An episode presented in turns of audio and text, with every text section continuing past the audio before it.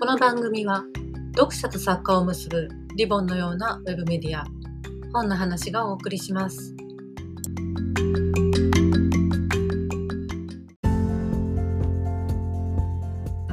えー本の話ポッドキャストをお聞きの皆さんこんにちは。今日は特別ゲストをお招きしております。現在オール読み物に特撮家族を連載中の小説家高見沢俊彦さんにおいでいただきましたよろしくお願いいたしますよろしくお願いします。どうも。今日は、はいお忙しい高見沢さんにはい。特撮家族の、まあ、裏話を少しお伺いしようというはい企画なんですけれど、ええまずいろんな方に聞かれますのが、はい。今年から G アルフィー、はい全国ツアーも本格再開されましたしそうですね。あの配信番組もはいなさってますし、はい。もうほとんどスケジュールに余裕のない、はい。隙間が全くない高見沢さんが、はい。2ヶ月に1回のはい小説の連載を、えいつどうやってこう執筆されてるのかなるほど。それを。皆さん知りたい方が多いみたいなんるですほどね。ただ、あの、音差の時も、はいえツアーがありましたし、はいあのそ最初の小説ですけど、その時もツアー中に例えばこう楽屋で書いたり、はい。あるいは新幹線の中で書いたり、はい。ツアー先のホテルで書いたり、はい。書斎を持たないあの小説家としてですね、はい。あらゆる場所で書いてきましたね。もともとじゃあ、ええ。こう家の書斎でえ机に向かってよし書くぞという感じではなない書ですね。く感じではないですね。だから僕の場合音楽も作ってますから、例えば音楽スタジオの隅で書いたりとか、はい。続き書いちゃったり思いついたらその場で書くとかそういうことをしてますね。作詞をする場合もふっと思いついた言葉はその場で書き留めたいんですよ。はい。で後でそれをまとめるようにしてるんですけど、まあ、小説もそのようにやろうと最初思ったんですけど、えはい。やっぱり小説と詩の世界は全然違うもんなんで、はい。脳を使うのが違うんですよね。だからあのいつ書いてるのかって言われると、まあ、確かにあの書斎は持たないんですけど、はい。さあ書こうと思わないと出てこないですね。そこは違うんですね。そこが違いますね。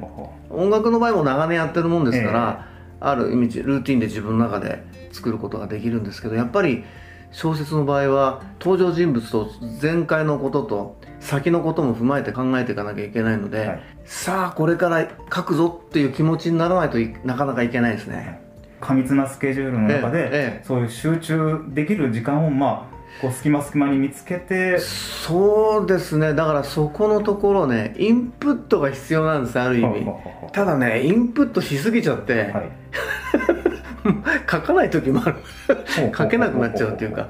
インプット何かっていうと、はい。まあ、小説まあ読んだりとか、はあるいはそのサブスクでドラマ見たりとか、はい。漫画読んだりとか、まあ、そういうことの時間の方が多いですね。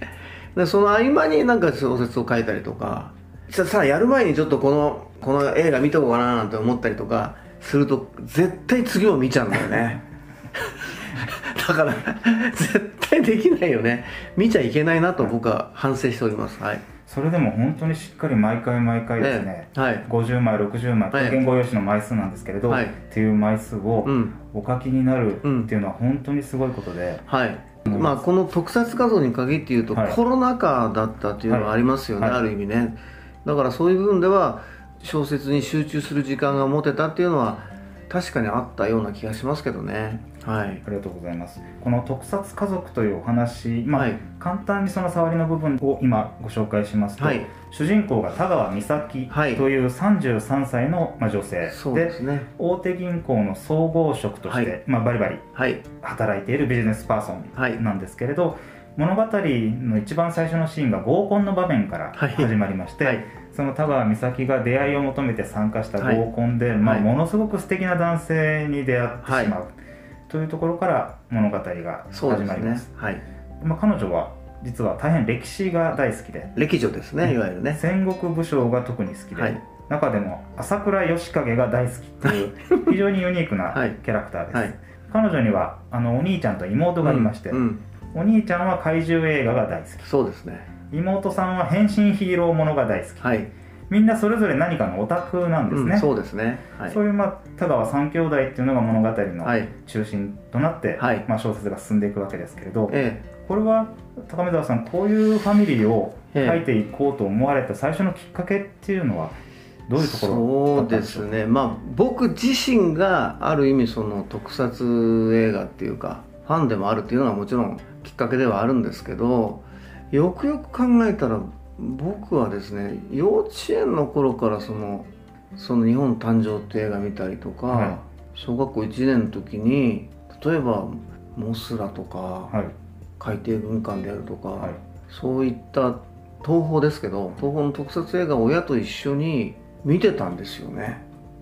もちろんそれは僕が見たいっていうわけじゃないですよね。その小学1年とか幼稚園ですから多分親に連れられていくわけですからそういう意味ではなんかその子供の頃に刷り込まれたものっていうのがずーっと残ってますね。だから小学校時代怪獣映画だけではなくて小説に出て出てきますけど「妖精ゴラス」であるとかあるいは「世界大戦争」なんてねあえ映画もあったんですよ、はい。と特撮映画で、そういったものをなんかちょっとそれは怖い映画でしたけどね。なんかそういったものをこう見てた記憶があって特撮映画に対するものがすごく自分の中では強く残ってるんですよね幼い頃の記憶として。それともう一つはその歴史？歴史ですね、ええはい。歴史というのが、まあ、一家団らんっていうのは昔あったじゃないですか、はい。昭和の家庭では、ええ。それ大体ですね日曜日の夜に大河ドラマなんですよ、で 大河ドラマ、まあ、小さいですから親と一緒に見てもよくわからない部分が出てくるじゃないですか、はい。そうするとやっぱり父親が教師でしたから結構ねちゃんと解説してくれるんですよ。後でも。はい。で兄も8つ上ですから、はい。それのことは知ってるから興味を持つんですね。初めて見た大河ドラマは僕赤穂浪士だったんです。けどそこから大河ドラマにはまって太閤記であるとか「もみの木が残った」とかそういうのを毎年見るようになって歴史にはまっていく子供時代でありましたね。だからそういった部分も含めて自分の中にあるものをうん具現化していったのが今回の特撮家族かなというか、まあ、自分なんですけどねある意味ね。今回の特撮家族で、はい。この田川三兄弟に加えてですねえ大変存在感があるのが、ええ。この彼らのお父さん。えはい。田川陽介陽介ですね。という人が出てきますね、はい、はい陽介さんは大学の先生でそうですね。神道神道ね。神様の研究はい。をしている方です、はい。まあ、ちょうど G アルフィー今年発売のアルバムが、まあはい。天地創造はい。というアルバムで、はい。ツアーも天地創造うん。ツアーと題されて、そうですね。特撮家族もやはりこの神様が実は大活躍するそうですね。小説になりました、はい。お父さんが神道学者でありそのお父さんが物語の序盤で突然亡くなってしまうんですね、うんうんうんお父さん自身がその大変な怪怪獣獣フィギュアのオタクなんですけど、えお父さんがどうしてそんなに怪獣フィギュアをコレクションしているのかとか、うんうん。そもそもどうしてお父さんがうん神道学者になったのかとか、うん。いくつもの謎を残したまま休止してしまうわけですけれど、小説はまず一つそこからお父さんの若い頃の視点に戻って、はい。お父さんのその謎が徐々に解き明かされていく、もう一方で今を生きている美咲の前に亡くなったはずのお父さんがそうですね。父ゴーストという形で 登場します。突然登場してですね、はいはい。生きてる時と同じように家族のことを心配したりするお父さんの姿をはい。美咲だけが見ることができる、そうですね。こう2つの筋でお父さんがまはい。あ活躍していくはい。お話でもあります,、ありますね。その中で死んだお父さん若い頃のお話を語っていく中ではい。まさにこう天地創造ならぬですね。え国生みの物語が 特撮家族の中でまあ再現されていくと思えってそうですね。いわば高見沢さん版のえ古事記のような。そういうある種の神え話ええそうですね。がはい。あのこの小説の中ではい。展開されていくという流れが一つの大きな読みどころだと思います、高見沢さんはええ。どうしてこんなにこの神社にお詳しく神様に詳しいのか。ねまあ実を言うとですね、あの興味を持ったっていうのが、まあ、高校がミッションスクールだったんですよね、は初めてキリスト教というのに出会うわけですよ。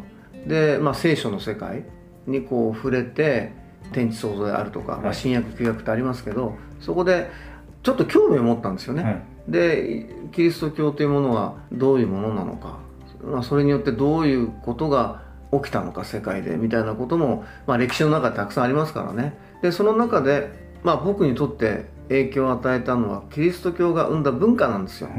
音楽であるとかあの、まあ、賛美歌そのメロディーラインの美しさ。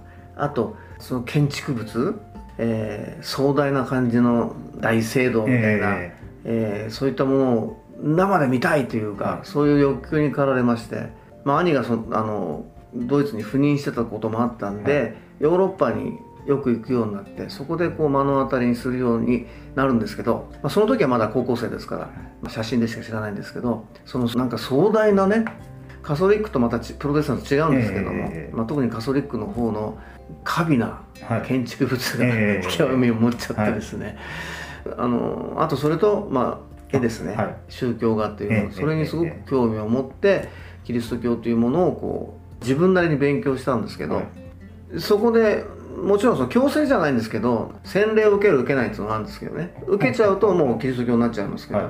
待てよと思うんですよ、はい。もう自分の中でその時こうキリスト教にこう行けば行くほど自分の中での一つの疑問が生まれてくるんですよね、自分は宗教に何かハマってるわけじゃないし何かにこう傾倒してるわけじゃないんですけど必ず僕らは家族で正月になると要するに初詣行くわけですよ、え神社に、えはい高校生の時でもなんか友達と神社行ったらなんかその神社のお祭りに行ったりとかそういうことをしてるわけですよ。神社って一体何？みたいな、はい。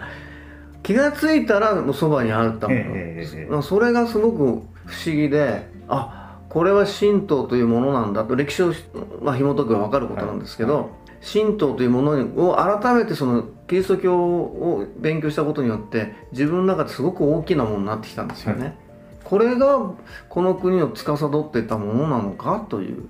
もちろん仏教というのはありますし、まあ、仏教もキリスト教も全て受け入れてこそその神道の凄さがあるのかなとちょっと思ったりしたんですよね、ですからそこで、まあ、神社にもちょっと興味を持ったっていうのは、えーありますね。はい。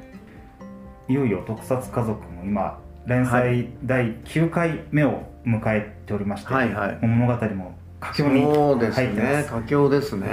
一番最初の合コンのシーンで出会った、うん。まあ、宗太郎君という男性がいるわけですけれはいど、はいはい。彼とその後美咲はまあいろいろありましてうん。今回の一番新しい連載の回でもうん。その合コンのシーンがもう一回神の視点からはい。捉え直されるというそうですね。重要な側面。深海ゾーンってとこですね。え 深海ゾーンというところから はい。もう一回その出会いのところまで遡って、ええ。この美咲とはい。宗太郎君の関係性というのが問い直されるという、はい。そういう今局面を迎えています、はい。つまりこの2人はこのまま恋人になろうかなという展開も見せたりするわけですけれども、ええ。今そうではない状況になって、そうですでね田川三兄弟当初はこう反目し合った、うん。喧嘩をし合ってた兄弟が今一致団結をしてですねそうですね。この美咲さんのためにうん。頑張っていこうと。そうです今そういう局面を迎えはい。ていると思います、はい。い、よいようん。ここからクライマックスそうですだと思うんねですけれど、はい。今もう最終回のお原稿をご執筆中ね。と伺いました。執筆中だといいんですけどね、はい。執筆前ですね。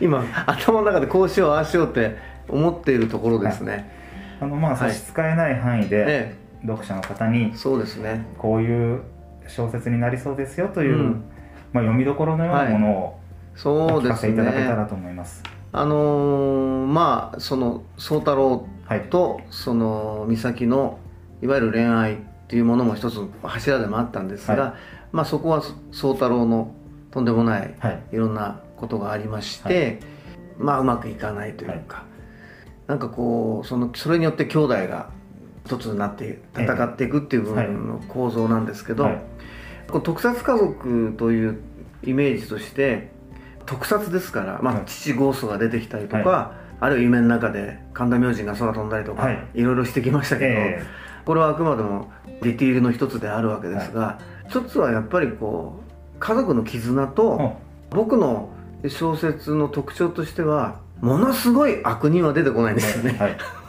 だからそういったちょっとウィットに富んだ部分っていうんですかあ悪人でもちょっと間が抜けてるみたいな、そういうことをこの特撮家族で表現したいなという、えー思いがありますね。あの核家族化というのがすごくもう以前からずっと言われていますが結局家族っていうのは一体何なんだろうというのがね自分の中でもずっと疑問なんですよね。僕の家族の立場って、まあ、一番下だっていうのはありますけどいつもこうなんていうかな家族の一員に慣れてな、まあ、すごい下でしたから常にこうみそっかすのような感じ？自分としてはね、だからそこそういう部分の中の自分が見た家族。自分が理想とする家族像というかそういったものをちょっと自分のなりにか特撮を通して書いてみたいというのがありましたね。基本的にねまずは、えありがとうございます、はい。今までもこう波乱万丈、はい。い、ろんな読みどころがあって、ええ。ここまでたどり着いた特撮家です族ねですけれど、え本当の衝撃と、ええ。本当のクライマックスがいよいよこれから待ち受けこれからですね、はい。これから来ます。はい。まだそのねどうどうなるかって自分でもね分かってないんですけどね。はい。高見沢さんの頭の中にだけこの衝撃の結末が今そうなんですよ。だからさっきも神社の話もしましたけど、はい。あの家族もそうなんですけど、意識しないじゃないですか普段。神社とか家族って、はい。でも気が付くとそこにあるもの、はい。それが家族と神社なんですよね、はい。気が付いたらあそこにあったなみたいな、はい。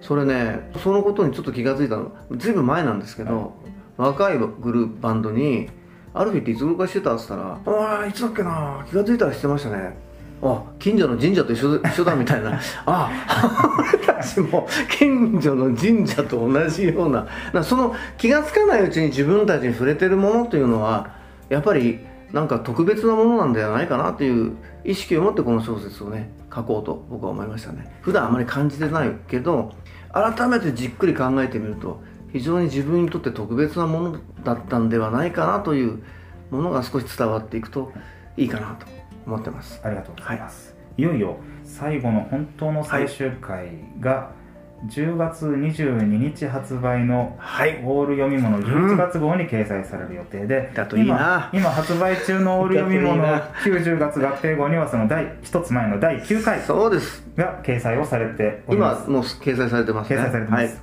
ということはまだ間に合うということですね。はい、間に合います。今日のこのお話を聞いてはい。くださって、あ面白そうとそうですよ。思われた方はですねまだ、えー最終回が発表されるまで何ヶ月かございますので、それまで読んでほしいですそれまでにぜひ雑誌のバックナンバーを探してはい。読んで一緒にこの最終回の衝撃をはい。楽しんでいただけますように。お願いいたします。お願いいたします、はい。今日はゲストに高見沢俊彦さんをお招きいたしました、どうもありがとうございましありがとうございたました